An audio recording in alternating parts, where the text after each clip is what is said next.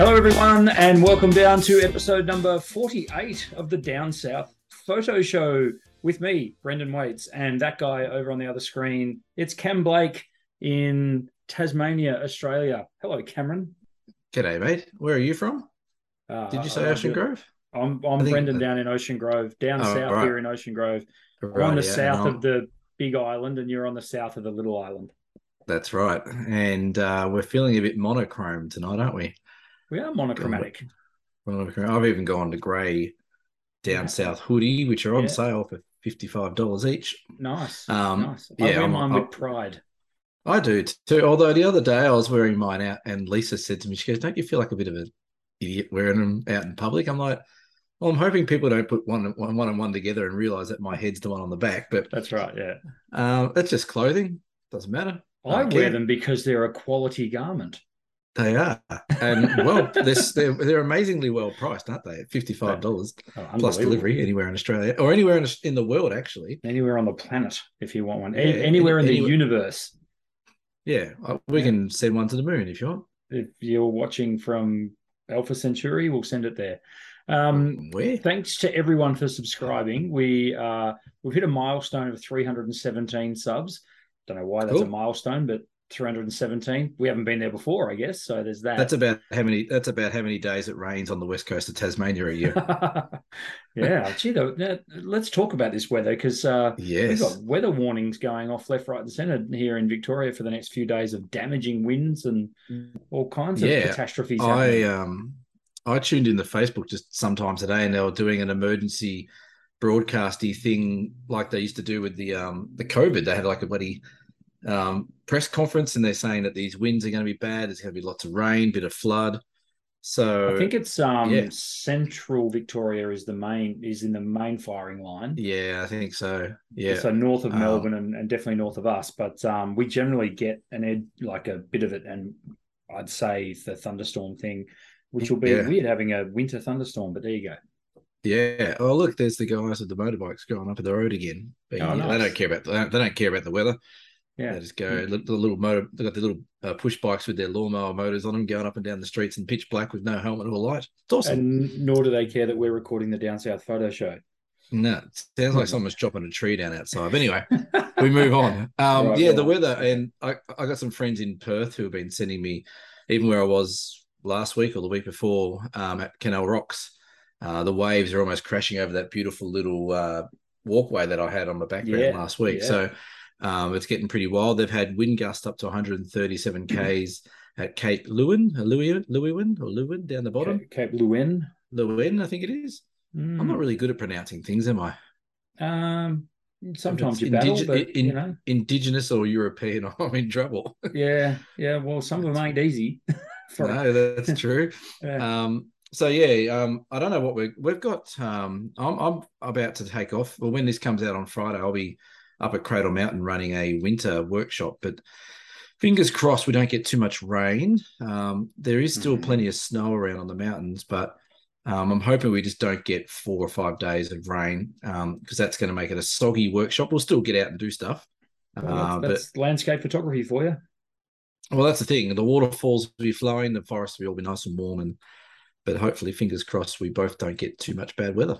No, well, we'll see how we go. Um, I'll be so busy with the with the shop because the new shop has proven to, as we thought it might, proven to be a winner. Hmm. We've got a lot more business coming through the new location, which is cool. So I don't think I'll get much of a chance to get out and take photos, anyways. But that's fine. That's what we Nice. did. but that's that, that's that's good news. That everything's going well. Yes, so far so good. Touch wood. But Yeah. um, yeah, we're getting there. Uh, now, quick mention. Uh, last week we talked about Mhm. DigiDirect um, giving us the very nice people at DigiDirect giving us a one hundred and fifty dollar gift voucher to give away. Uh, and we're just going to remind you, good folk, on what we want or how we're going to do this. And Cam and I are going to hopefully get a look at your landscape photos. We want you to send us your best landscape photo. We are limiting it to one entry per person through the month of August. Uh, we're now in August, which blows my mind that we are now in August, but we are. Um, and we need you to send it to us via Messenger. So uh, either Facebook Messenger or Instagram as a direct message. Uh, as Cam mentioned last week, if you just put it under one of these videos or send it to us any other way, generally we don't see it. It gets lost in the social media ether. But if you do it as a direct yeah. message, we're more than likely going to see it. So we want to so, see your best landscape photo. So, in a nutshell, we want to see their landscape porn. Yes, we want to see. We want to see when you've had a photogasm, taking photos out.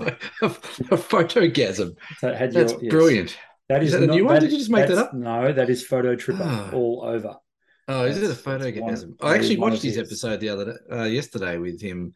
Yeah, um, down at the Sea Stacks out. We've got yes. to get that guy on the show. I reckon we've got to yeah. reach out because I reckon he, he, I reckon I reckon he's sort of up our alley with humor, or we're down his alley with humor. But maybe, maybe. I'll send an email and see what happens. But um, yeah, yeah. So yeah, don't forget, yeah, just message it through Facebook people or can, Instagram. People are falling over themselves to get on this show, so we'll have no problems getting yeah. Photo Tripper on here. We won't have. Um, yeah, we are. we even had a, a mention the other day of this podcast on an internationally broadcast web session. It was incredible. Yes, we did, and um, well, you do tell.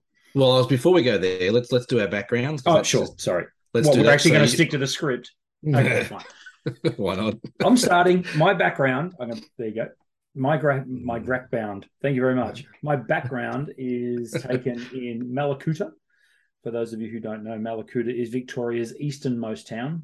Um, absolutely sensational spot for landscape photography because you get about a trillion of these jetties uh, yeah. all up and down the water's edge uh, and they face in all different directions because they because they go straight out from whatever direction the um, the coastline happens to be facing. So you can get shots directly towards sunset, directly towards sunrise. Yeah, uh, perpendicular to sunrise, perpendicular to sunset. Uh, awesome, awesome place. Uh, and the reason I chose that is because it's got a fair bit to do with our topic tonight, our main topic of conversation, which we will tell you about mm. shortly. Uh, but yeah, Mallacoota guys, um, do yourselves a favor you, you know what you should do? You should do a book on piers. Okay. Or jetties. Yeah. Okay. Get it done and out by Christmas. All right. yeah. The, uh, jet, the, you know, the, the, jetties of Victoria. Yeah, there'd be there'd be some amazing jetties around, and you oh, grab some probably, great photos. And I, I actually oh. love. I love a good jetty mm. um, for many reasons, which we'll get into as we talk yes. about our main topic. Where so sure. uh, now, I asked you when your background came up off air. I asked if they were birds in the sky. Can you fill everyone in on that? Uh, they're not birds in the sky. They are just giant clumps of snow. Um, this is a this was earlier in the year. It was actually one of the Olympus days. I did at Cradle Mountain, I think earlier in the year or late last year. Mm-hmm. And we were standing down by the classic Cradle Mountain boathouse. God, it's over that side. Um, and Cradle Mountain there that way. And um, it just started trucking down. So that was really cool. Customers always love it when it's bucketing down snow at Cradle Mountain. Um, hypothermia seems to be a, a, second thought when you're sort of standing there and enjoying it all. So, so wow, look at that! Um, oh, so, that's right. I'm freezing. Oh well, I'm feeling I'm feeling a bit weird now. Um, so yeah, that, that was a few years ago, but it's just that classic Cradle Mountain. Um, I, I, did it in black and white. Uh, I think black and white and snow shots work really well. Um, mm-hmm. But um, yeah, just a big snowy winter day at uh, Cradle Mountain last year, I believe it was. So that's where I was. Love it. Yeah. Um, so and and um, I'll be there in April. Yes, you are locked in and ready to go. Where are we at? Nine months, something like that. Mm, yeah, I think last time we said it was like 300 days, but it'll be here before you know. I've got people from our group that's going on the overland track already asking me about gear, what yep. to bring, what camera gear. Um, people like to get organized early, so yeah. Um, we will we will continue to do. You know what we should do? We should do actually a recording on the track. You yes, already I, thought that, didn't you? I did think that would be a great idea. So as uh, as we're walking as we're walking along, we'll just record our conversation.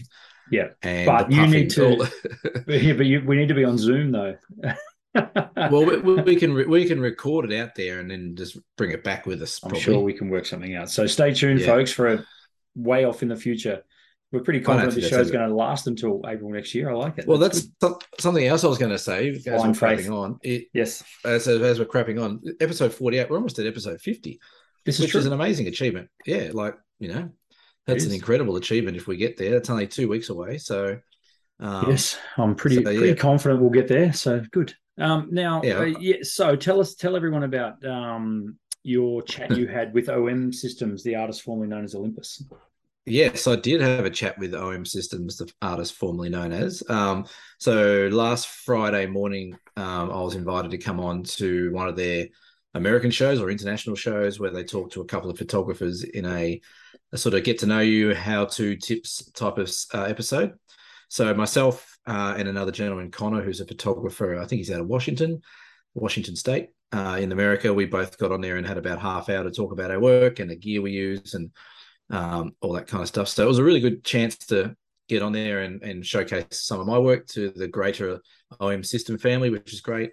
Uh, Michaela, which is the the, the coast, uh, she was lovely, really good chat. Had a nice chat about Tasmania and Australia. Um, plugged the hell out of Tasmania. Apparently, I got a lot of messages afterwards saying you should be getting paid by Tourism Tassie. Um, so yeah, and then, uh, at the very start of my talk, there was some guy from Ocean Grove that jumped on and said, "Why don't you give the podcast a plug? You know that you run?" And I can't think of too many people I know from Ocean Grove, but it was quite funny though because she said, "Oh, someone from Ocean Grove." I went straight away. I'm like, "Oh, here we go," because I had all I had all the comments turned off on the side. I didn't want to, I didn't want us to get distracted. Yeah, I'm like, "Oh, here we go. What what is he going to ask?" But yeah, we got a uh, we got a bit of an international plug. We picked up a couple of listeners, I think, from the states. Yeah. Um, well, hello to you guys who saw Cam on the OM um, OM Systems chat the other day, uh, and yeah. I thought it was really good. I, I actually loved the way they presented it. It was very professional. Uh, it yes, looks so absolutely. good on screen with your photos Yeah. coming up with captions and stuff, and and and the way the questions from from listeners were coming up on screen as well. Yeah, Um, we could probably raise our game as well, but yeah, on as- our live shows. we I do the I live think- shows, exactly. Yeah, yeah. I think um, definitely picked up a few tips for our live shows as to. Okay. But somehow, like even when people ask questions, Michelle was actually able to like put them on the bottom of the of the screen, so the question came up. Very, very professional. Me, me thinks Um, Michelle might have had some help. I don't know. I No, she- no, she doesn't. She sits there in a little room in her house in California and produces it and does it all by herself. Oh, that is fantastic. Hats Yeah, off to in- you. Incredible. She was mentioning that the guys in the UK who do OM systems, they have like a big production team and all this. And she's she's stuck in a little house, um, usually with her husband on message, ready to bring her in a beer afterwards, or turn the heater up, or turn the turn the fan on, or something like that. So, but it was a great chat. We had a really good bit of a laugh about Australia and the animals and what animals can kill you in Australia, which is pretty easy, most of them. Yeah. Um, so yeah, it was good chat. Uh, it was really good to get my work Now, out there. And Can yeah. our our um, subscribers see that chat? They can, yeah. We'll put a link in the description below. Um, it's on under OM Systems on their YouTube channel, um, but we'll put a link below. Uh, it goes for about it's about an hour and a bit. Myself, uh, Connor's Connor, then myself. Um, Connor's got some beautiful work from up in the northwest of America. Uh, definitely worth checking out. But yeah, if you want to have a listen and have a bit of a giggle along, and you can see where Brendan butts in and talks about Ocean Grove and the, and the show. It's great. Couldn't help myself. Um, yeah, no, it was, Very well really done. good. I highly recommend you check it out. Uh, so let's um, let's delve, shall we, into our main topic of conversation for tonight. Um, Let's it's it, it is it's one of my favorite things to talk about um, when it comes to landscape photography in particular, and that is oh, I was gonna composition. Say, that's right. That's right, folks. We're talking about football. That's right. Uh, no, we're talking talk- about. Sorry, I cut you off there. That's fine. We're talking about composition and um, such a broad topic, but we are going to just go through a few things about composition um, Yeah. as a lead in. So I I got my uh, workshops back up and running uh, this week. In fact, last night at my shop in here in Ocean Grove, uh, I had six people come in and do the entry level SLR workshop. And we talk, the workshop goes for two hours. And in those two hours, we talked about composition exactly zero times because Oh, because in my opinion i don't think you want to start looking at composition until you know those basics so until you know what shutter speed does what aperture does what iso all that sort of stuff um, Yeah. before you start looking at composition i think because Yeah.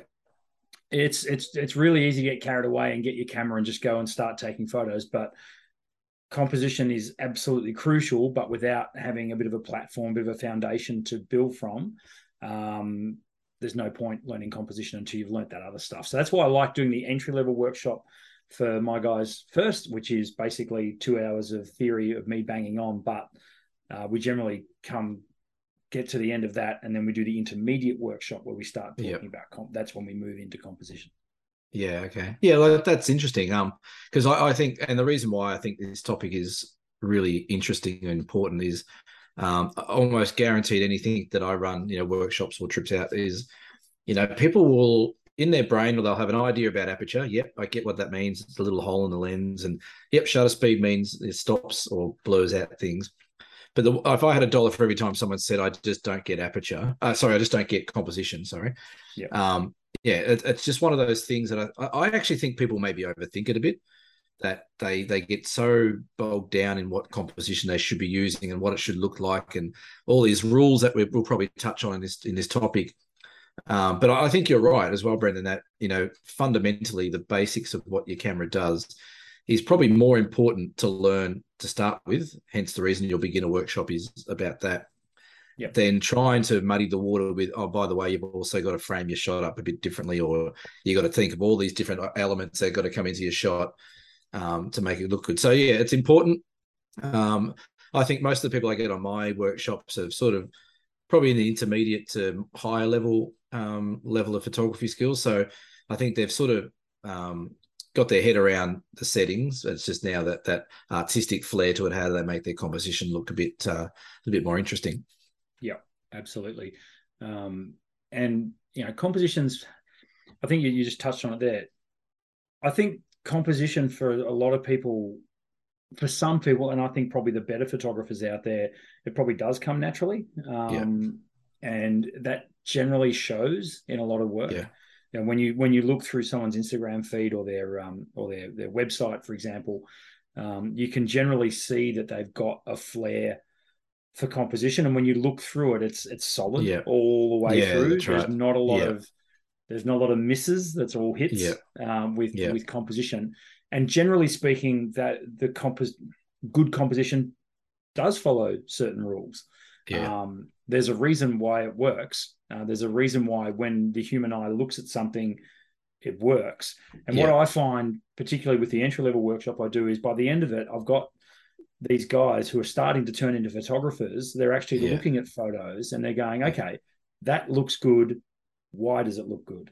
yeah, and yeah. um and, and you know we always bang on about rules are meant to be broken and blah blah blah but when it comes to composition i think the rules yes they can be broken sometimes but generally speaking if you if you hit the mark with with at least some of the rules of Yeah. of, of good composition you're going to get a good result Yeah, I think I think you're right. Um, it's it's one of those things as well where um, I think you're right. Sometimes it comes naturally to people. Sometimes people work over. Like I look at some of my earlier work and compare it to today, and I'm like, okay, I, I sort of had a basic idea of composition, and I was nailing some of them, but I wasn't sort of consistently getting them right. So I've really worked on my craft to, you know, research other photographers or look at you know things like Peter Dombrovskis and you know Ansel Adams and all those legends of the game who just had that composition in most in most if not all their shots. So um so yeah, you could think it's a- argue it's a- you could argue particularly with someone like ansel um you could there, there's a there's a uh, a platform for the argument that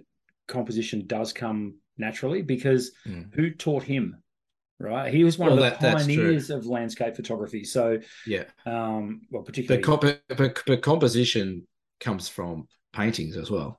yeah, so right. you know people are painting how they you know a lot of the compositional rules that come into photography are sort of you know you know engage from the art world of painting and yeah and sketching and stuff like that. So, but you're right in regards to photography. Um, you've got a little bit of a different medium to work with. Um, but yeah, it can be a bit, it can be tricky, and uh, people do get lost in it. Um, and I, I think it's a little bit like um, like we touched on last week, which mind you got a lot of great comments about what we're talking about with real photography versus yeah. digital art that I, that I was going on about. You know that one, definitely one of our most viewed episodes just by the way Yeah, and viewed within the first couple of days, people were right onto Yeah, that, which was great. So thank you. Yep. Uh, and the comments that people made were really interesting and really, really, really thoughtful, and and you know made me think a bit differently about what I was saying and looking at it from a different aspect. So that was awesome. But I think composition also falls into one of those categories that we get a lot of people looking at you know people like us on youtube talking and saying hey you should do this and this and that and you know this is the best way to do this and this and that. And they come away with a thousand different ways of trying to compose their images. Like they yeah. come away with you know you won't get a landscape shot unless you focus stack or you've got to blend or you've got to drop skies in or whatever it might be. Um, i think comp- composition also falls in that a bit where people just get sucked into that vortex of okay what the hell have i got to do with my composition? So yeah um, I think what we wanted to try to do tonight, or I thought, you know, give some tips out there or talk about some of the rules that are there and, and how they apply, which is going to be a challenge because this is a net, naturally non-visual platform yeah, exactly. that we go back to. You know, people are listening in their cars and we're on their headphones and stuff like that. Obviously, it's, it's impossible to to convey it without wanting to show you some photos. However, yeah. one one piece of advice I like to give when it comes to composition is particularly landscape, and of course as landscape photographers, we'll quite often find ourselves in a beautiful environment. Um, and, you know, there might be a, a, ripping sunrise or a great sunset happening. There is a very easy tendency to panic. Um, yep. And it's like, right, how am I going to get this? What's the best way I can get this photo? And you gen- and I find if I go with that mindset, it generally trips me up and I get yeah. a bit anxious. I get anxious. Yep. So what yep. I can say from tip number one when it comes to composition is just relax. Like yeah, yeah. just chill. T- get to take a, a chill pill. Yeah, but yeah. give yourself plenty of time. So, and we've talked about this heaps of times. I mean, when I say plenty of time, I'm talking about if you can and you, and you you've got a, a good area in mind. You might be traveling. You might be in your own backyard. You might be somewhere where you've always wanted to shoot the sunset, for example, and the conditions are looking good. Get yourself there a couple of hours, three hours beforehand if you can. Yeah. It's that old thing. You'd much rather be killing time than be under the pump. So yeah, yeah, and I think so uh, that'll again, help with you to that'll help you to relax. Yeah, hundred percent, like hundred and ten percent agree with that because I think one of the best ways that you can improve your landscape photography is exactly what you just said. Then give yourself time.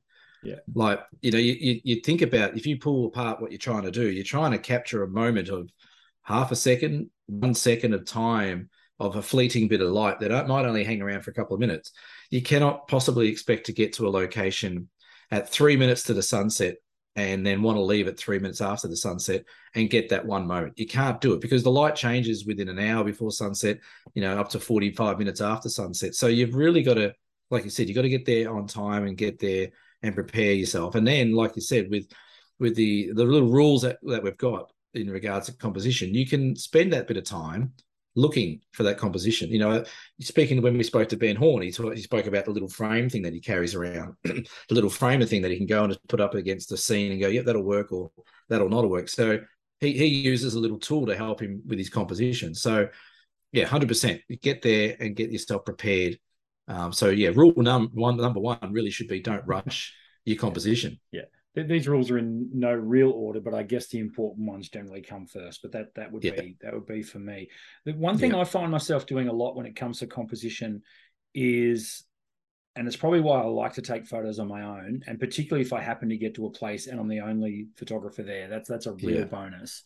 Uh, is I that camera is glued to my face for a lot of the time. I'm constantly now like you mentioned with Ben, he, he has his little frame that he carries around. That's fine whatever works. I just love having the camera up to my eye because yeah. that's what's doing the storytelling here and that's framing the image. So yeah. what that does, and and please people use your viewfinder. That's what it's there yeah. for. I know you've got an LCD screen now, and sometimes you have to use a screen. The camera might be too high or too low, and it's hard to get into position. But if it's if you're shooting roughly from eye level, or you're even crouching down or anything like that, put your camera up to your eye because what it does is it blocks the peripheral, so you you can lit you can pardon the pun focus on exactly what you need to focus on, and that's what's going on in that viewfinder. So yeah, exactly. I, I, think think that'd be my next main tip is to is, is constantly putting the camera up to your eye and seeing what the camera is seeing. Yeah, uh, because that's your storytelling tool. Yeah, I think um, yeah, exactly, and you, you do see it that a lot of people are walking around just looking at the back of their screen and not really looking at what they want to look at. And trying to get a composition with through a screen is not the same as getting a composition through your viewfinder because your viewfinder is looking where your eye is looking. You know your, your screen is generally set and you might be turning it on a tripod or whatever. It's just not the same. So yeah, um, one, one, of, one of the big things I, I try and teach is in regards to the way I compose my shots is for example, you know, Cradle Mountain behind us here, you know, most of the time where you are, it's a fairly popular place or a fairly iconic location or whatever it might be. I try really, really hard not to look at the item that you're there to shoot at. So I try not to, I try and block out Cradle Mountain behind me and say, all right, that I know that's going to be in my photo somewhere. And then what I do is I focus around more the, the front half of the shot. Okay, where can I find a nice leading line or a pattern or, you know, whatever it might be, a rock in the foreground or some, you know, something really interesting. You know, it might even be just a simple, you know, bit of water running down through something or whatever it might be. I think what a lot of people can get sucked into is when they go to these amazing places that we have around Australia or the world, is they get there and they go, oh wow, look at that scene, that's crazy. All right, got to take shots. Snap, snap, snap, snap, snap. And by the time they figure out what they've been doing, they've just come away with the classic postcard shot that's fairly basic, fairly straight on, no real sort of compositional interest in it at all. And by the time they realize that, they've lost the moment a bit. So my advice to a lot of people I teach is that okay, look, we're here at Cradle Mountain or we're wherever we might be. Yes, we're going to try and incorporate that feature in our shot, but let's not worry about it at the moment. Let's focus on something interesting in the foreground. Let's get the composition starting there and then work our way through to the background. So, and I find that is hard for people to turn off sometimes. Um, but by the end of the the, the the, few days that they've spent with me, you walk walk around, people are looking around at the ground. They get to a location, they're not looking up; they're looking more down and in front of them, which I think is important. Yeah, definitely. So that yeah, what what you're getting at there is you know exactly what you said. They'll come away with a nice shot of the subject, but yeah. it's the same shot that you know any anyone yeah. who just rocked up and wanted a holiday snap on their iPhone could have taken. That's so, right. Yeah, that's yeah, right. So and that, and that's where um, being able to get to places early and, and spend a bit of time to chase these compositions. Yeah. But but generally, I mean, it's hard to because every location is different. But generally speaking, with these rules, foreground subject I think is is crucial. Yeah. Um, so I mean, if we're looking at this photo behind me, for example, um, you know, so you can see and again, this is why I'm a sucker for a jetty, is because yeah. you can you, this jetty goes right out into the actual photo itself, so it, it yep. generates a foreground subject with the big pylon that's closest to us, but it yep. also um, gives us middle ground. We've got a few little posts and stuff out to the left as well. Yeah, but the, the the big one here, of course, and this is why we love jetties, is leading lines. And um, yeah, that's right. And the vanishing point and exactly. So the yeah. leading lines here yeah. point to a distant horizon, which has got absolutely nothing on it. There's no features at all on that horizon. That's why I decided to break that horizon right through the middle in this case with that awesome jetty that happened to double itself with that brilliant reflection as well, which gave me just so much foreground interest as well. Well, well, that's so true with that shot you've got there. Like if you look at that shot and you know you start dissecting that shot. So you know I, I look at that and you know like exactly like you said, the horizon is such a small, tiny part of that whole shot. I I love there's little water droplets that are in the water there that are making ripples. I love them. I love the play of the black and the white in the jetty and the shadows. I think it works really well. And like you said, you've got the vanishing line, you've got that, you know, you put the horizon through the middle on purpose. So you've you've actually thrown out one of the rules, so to speak, with the rule of thirds, uh, where you know they say never put your horizon in the middle. I actually encourage people to put their horizon in the middle if you've got reflections like this with leading lines that get in there, because you could turn that image upside down and it looks exactly the same. Um, it'd have a really, really cool effect. So um, I, th- I think yeah, I, I, really love, and the fact that you've gone black and white, you know, that also adds to it. But yeah, a lot yeah, of people. There, there's a reason why I went black and white in this photo, and that's because it was such a grey day. So yeah. I went the other way and I enhanced the greyness.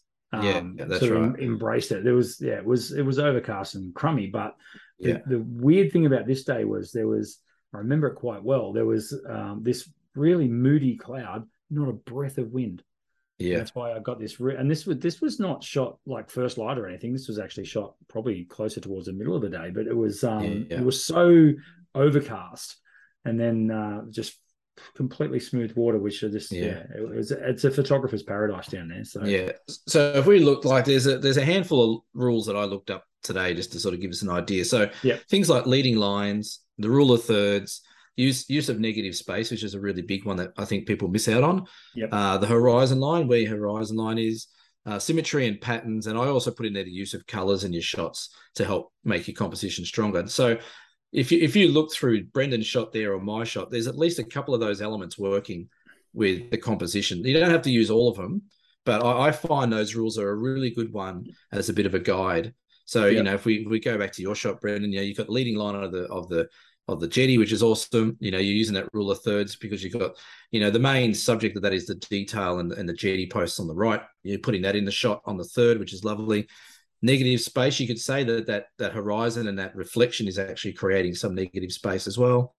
Uh, horizon line, we've just discussed that where you've just split it in the middle, which is cool patterns and symmetry. Well, you've got definitely got symmetry there with all the posts reflecting and all the lines like lining up. Looks really nice.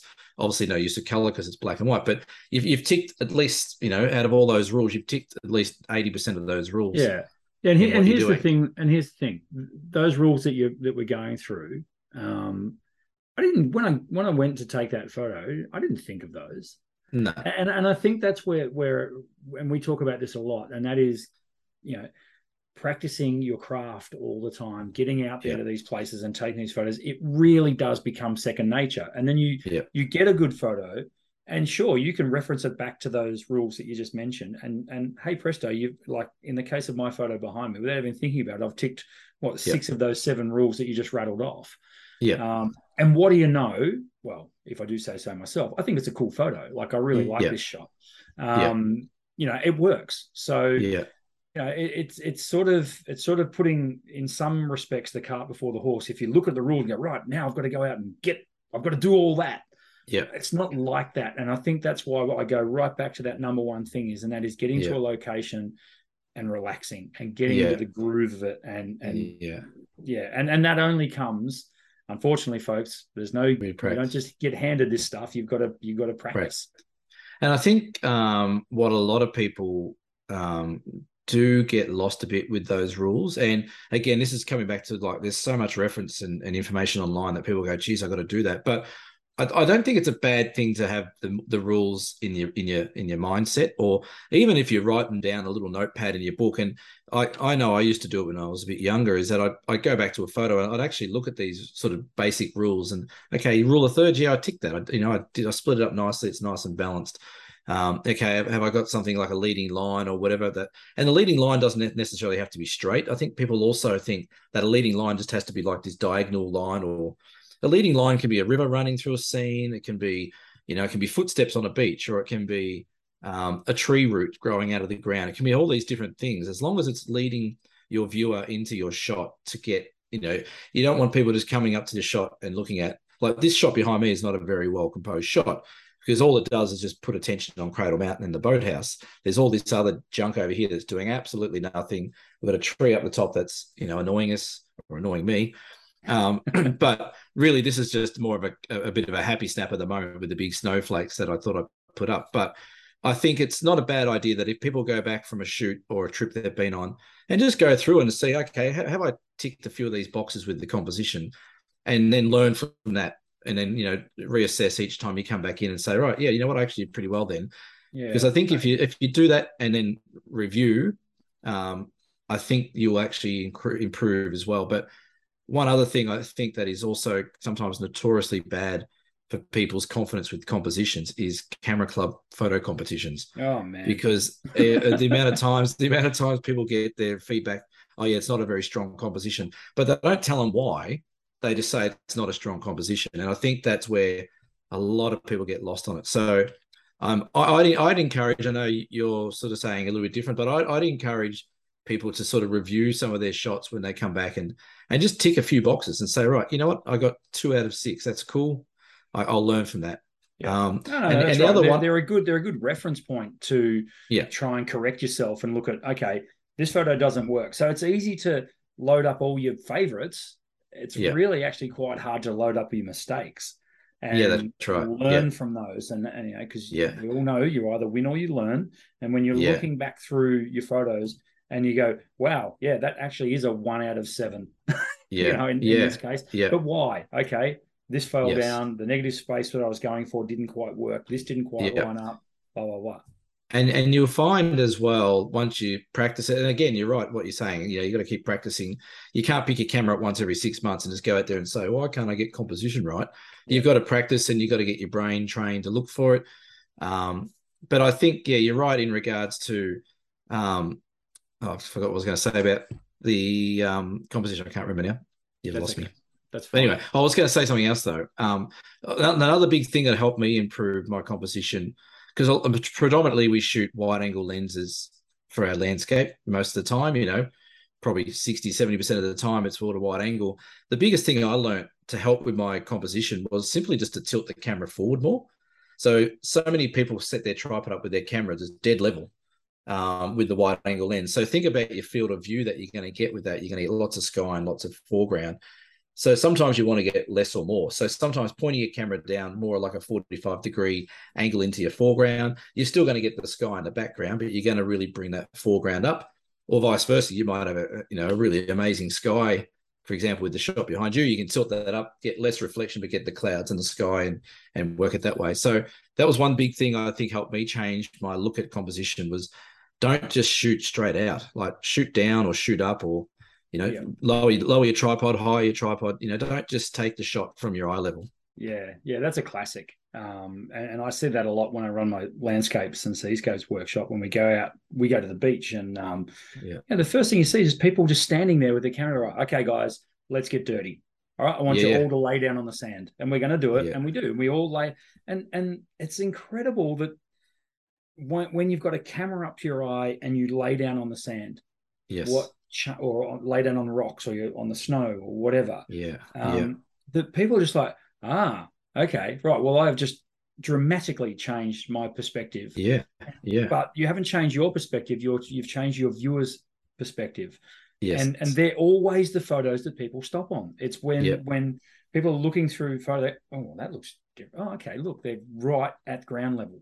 Yeah. Uh, or as you yeah. say, they might you know higher up with a with a tripod. Um, I'm not going to talk too much about drones, but you know even drone shots. Yeah, yeah. The reason why they're so attractive is because they're not run of the mill taken from five foot off the ground. Yeah, that's right. Yeah. Can, I, I just wanted to rewind a little bit. Leading lines. Um, the phrase "leading lines" doesn't necessarily mean they have to lead to a subject. Yeah. It's what Cam said, and that is lead your viewer's eye through the shot. So like yep. get get people not just looking at a photo and flicking part, they actually stop and look and it and it and it interacts with the with your viewers' eyes. They're literally yeah. tracing the line of road. You put up a photo today on Instagram that I absolutely loved. It was one of your mountain shots with the snow, and it had a road up the right hand side. Oh yes, yeah, yeah, yeah. I don't know if you remember, but yeah. it, oh man, um, that was that was that's a winner. I'm going to put it on the screen now so that people can see it. So mm. if you don't mind, promoted. No, no, no, no I just I I I it, so I, I, see a lot of your photos, Cam. I mean, clearly we're mates. We follow each other. We see what each other puts up. Every now and then, and all your photos are great, but every now and then there'll be one that just goes, "Hey, we, he's got one here." Yeah. And that today was I stopped. I looked at that photo for quite some time. I really admired it. I thought it was an absolute. It's it's it's funny that photo, and that photo was taken a few years ago, um, and it always always always always does very very well with compliments and and people saying it's great. Yeah. Um, the funny thing was that it, it, I've done that in black and white, and I've also done it in color, and it works both ways. But the one thing that I thought was really interesting about that shot and when we're talking about composition and just going into autopilot that was about minus seven degrees. I had a police a patrol car coming up that road behind me because he roadblocked the road and right. i had to get up i had to get up the top of the mountains and over before him because he was closing the road behind him at different checkpoints. Yeah. So i was in my old land rover defender the best car i've ever had. I loved it. And i was driving along and i'm like okay this is like the light was going. There was all these snow coming across the roads and stuff. And I'm thinking, this is incredible, but I can't stop. This is ridiculous. Yeah. Anyway, I, I actually went a bit, it was so frustrating. And anyway, I thought, I reckon I've got a couple of minutes behind him because he was still talking to people at the last roadblock. And I came over this hill. And as I came over the hill, the wind was blowing across the road, blowing the snow. I jammed on the brakes. I got out of my car. I didn't get on the road. I actually stood on the side bar of my car with my camera over the door and yep. took a couple of snaps, snap, snap, yep. snap, snap, snap, snap, did a bit of this, did a bit of that. And I just lined it up, had the road going where I wanted to. Really quite a quick snap. I got back in the car. He came around the corner and I drove and I drove and I drove off. And I didn't even have to look at my camera to know that I'd nailed a good shot yep. because the conditions were just great. But that's where, you know, what you're saying before about you know, learning and practicing, that's the moments where you think, yeah, I'm really glad I actually went through 12 rolls of film. Yeah. You know, when I was a bit younger and only got 10 shots out of them that I liked. Yeah. And I went back and tried and tried again because they're the moments where you can just pull up and, and get a shot. Okay. So all here's a here's a bold statement for you, Cam. You're all, going to be controversial. No, all great landscape photos are um, they are opportunity combined with preparation. That's it yep. in a nutshell. Yep. You know, what, they, what they, percentage? What percentage is each one? 50 50, straight up the middle. See, it is, see I, I, I, I, I think that's a fantastic statement, but I would say that opportunity is 75% of it. Yeah, yeah. I suppose when I th- you look at it that way, yeah, you're probably because, right. But you can't have one without the other. So you, you have got one. You get presented with a great photo if yep. you've been okay. So let's say, for example, the the photo that you're talking about with the road, um, yep. which is probably still in the middle of the screen, but anyway, I haven't got rid of it yet. But um, Thanks, that photo, that photo there. Let's say, so you take it, and yep. then you get an absolute beginner have a crack at that scene you know, I mean, I think it goes without saying that you're going to get the better photo, right? Possibly, yeah. I think, yeah. but then again, I've I've seen people take shots that are just like, wow, okay, that's like just pure luck because the moment was there, and and you see them on Instagram a fair bit yeah. where. Yeah, the, that happens, sure, but your the, strike the moment, rate is way higher than eh, someone who hasn't spent yeah. 30 years behind a camera. Yeah, but that, that's the same with everything, isn't it? Yeah, no, yeah. it is. It, it is, but I don't, I don't, I don't, I don't par anywhere near as many golf holes as you do these days. See, and this is the thing, and and I always compare golf to photography because I'm a nutbag and I'm a golf tragic. But yeah, what do you know? The more I go to the driving range, the more rounds of golf I play. What yeah. happens? My handicap comes down. You the know, better you and, get. and yeah, exactly. And it's a, yeah. exactly the same with photography. There ain't no free passes in photography. There is.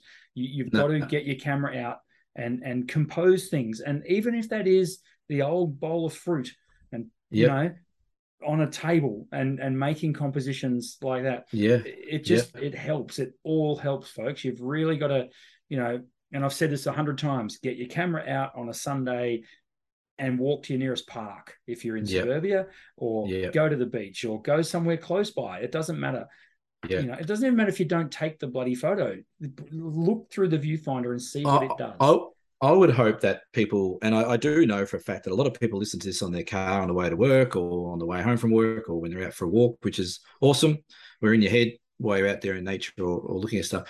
But I can guarantee you that almost everyone who's listening to this who's driving along is now looking at compositions as they're driving along. 100% or walk or walking along they'll be like oh that looks pretty cool. Look at that road running there. Or hey look at that tree. It sort of bends and goes that way. You naturally do see composition. I think it's a bit like the matrix. You've just got to be able to see the actual composition amongst all the other jargon. And yeah. there's compositions everywhere you go. Um, yeah. and i find now that it's a bit like I've spoken in other episodes about the weather repeating itself and things like that. Compositions repeat themselves. So yeah you know that jetty where you are, you could you could pull that composition out at every other jetty in Australia, and and make it work. You might you might you might tweak it a little bit. Um, so look at those shots, and, and also if you're researching where you're going to go on holidays or where you're going to shoot, you know Instagram's great for that for like an image library to have a look at. Go and have a look at what people have sort of done with their compositions and try and think, okay, that, that's what I'm sort of going to look for when I go there. And you know, again, it comes back to that preparation and timing. Yeah, absolutely.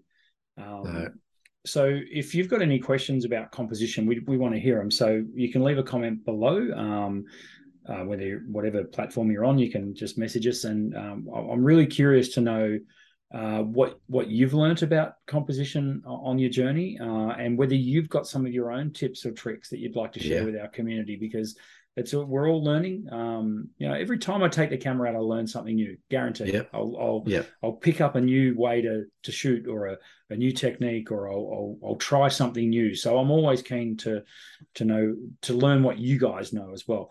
Um, I I I learned something on the weekend. I had my OM day um, up to Mount Field and out to the southwest.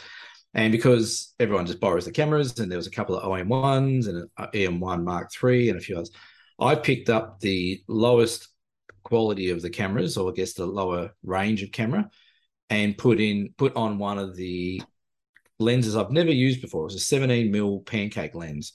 Yep. Never used it before. Barely ever used the camera. It's 16 megapixel, whatever. And I went to Mount Field, which I've been to a thousand times, and I reckon I got some of the better photos of that region on that camera and that lens. And came back and I looked at them on the screen. I zoomed in. I went, that's, that's impressive. It's sharp. Mm-hmm. It's nice color. It really looks good. I learned again. This is what it just keeps drilling down to me that gear is not a huge percentage of your what you're going to produce out of a photograph. It, it's it's a tool to help you capture exactly what we've been talking about with compositions and lights and moments and stuff like that. I don't think camera gear really has much sway on how good your photos are going to be or not going to be. I think it comes down to, you know, if you gave Tiger Woods a set of Kmart golf clubs versus a ten thousand dollar pair of golf clubs, I think he'd still go around under par. Yeah, he definitely would. Um, yeah. but I yeah, this this camera and lens, I'm like, this is a great little combination. Yeah. Um, you know, I might just take no, it out a few I, more. I times. say that uh, to customers all the time when they're looking to buy an SLR. It's like, yeah, I'm looking at the Sony A7R4 or whatever it's bloody called, and it's this week. It'll be a new one next week. It's six thousand dollars. yeah, you know, and it's like, okay, why, why, why, why? What are you going to do with that? Yeah, yeah, you know, it's, yeah. it's, it's it's it's it's yeah, it's never how much money you put into your gear. Again, there's no shortcuts. Yeah. You, you, you, yeah, you know, pick up pick up a thousand dollar camera and start taking photos. Yeah, well, that, that like I said, that camera was uh, it was an EM10 yep. Mark II, I think, and it was a 17 mil. Together, it's about a fifteen hundred dollar camera kit, I think. Yep. If that. I have a I have recorded a YouTube review on the EM10. Have you? Link in, link in description. Link. um, but I, it's a, it's a great really... camera. You know what I love about the EM10? It has really chunky dials.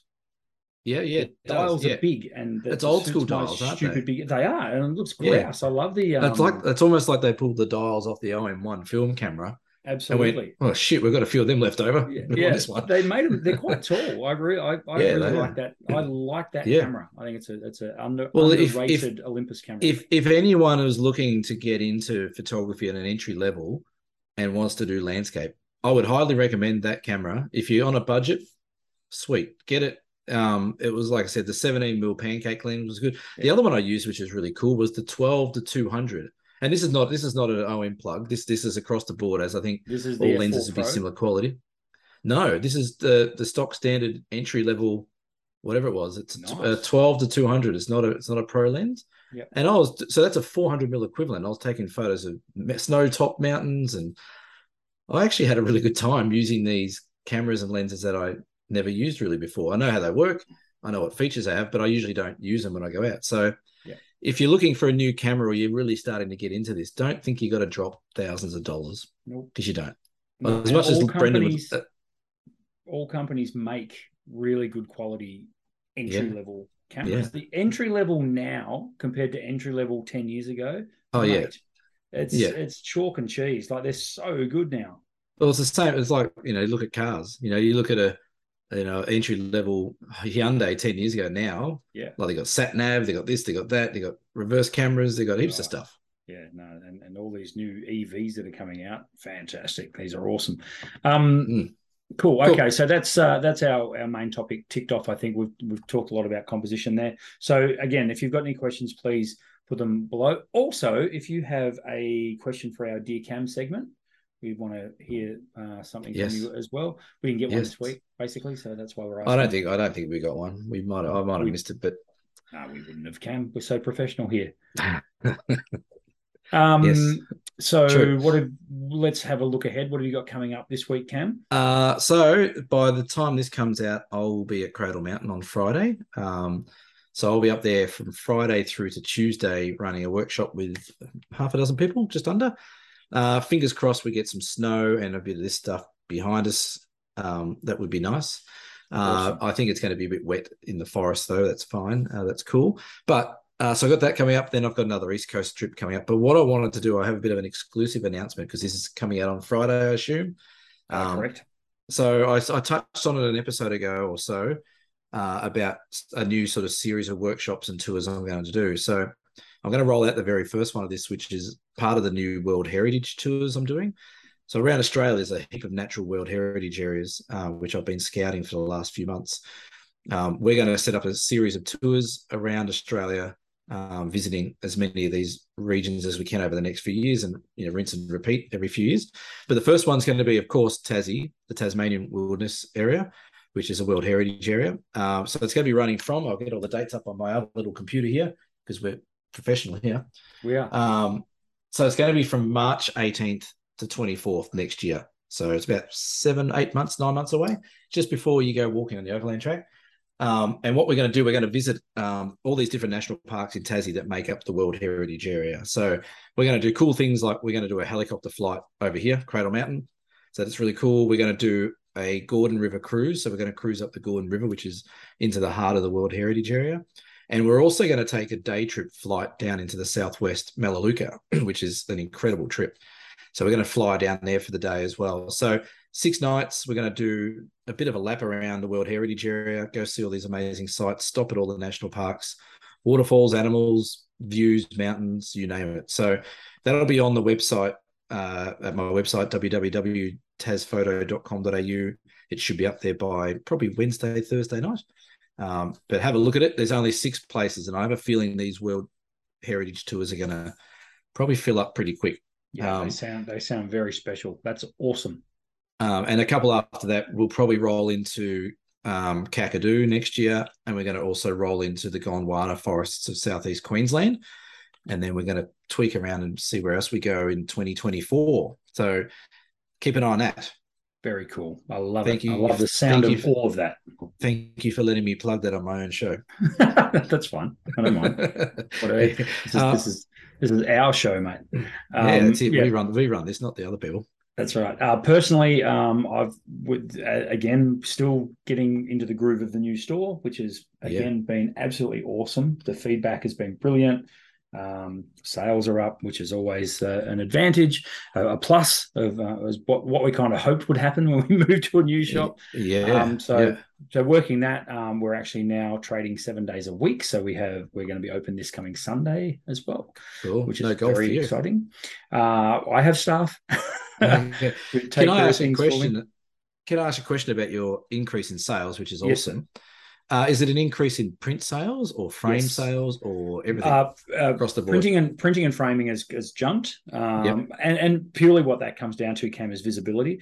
Uh, you yeah. know, uh, having been in Ocean, yeah, I know exactly where you were. Yeah, my my yeah. other shop was starting to get a bit off Broadway and a bit tucked away yeah. because there was no foot traffic coming through. So um, where I relocated to I've since found out is pretty much the highest foot traffic area in Ocean Grove. So um, it's it's just purely visibility. And when when people yeah. see you in the flesh, and I'm not talking websites and social media, I'm talking about physically see the store. There's there's yeah. been a lot of people walk, and I've seen them. They walk past, they stop, yeah, they sort of lean, it's going in, and then they come in, and they're like. Yeah.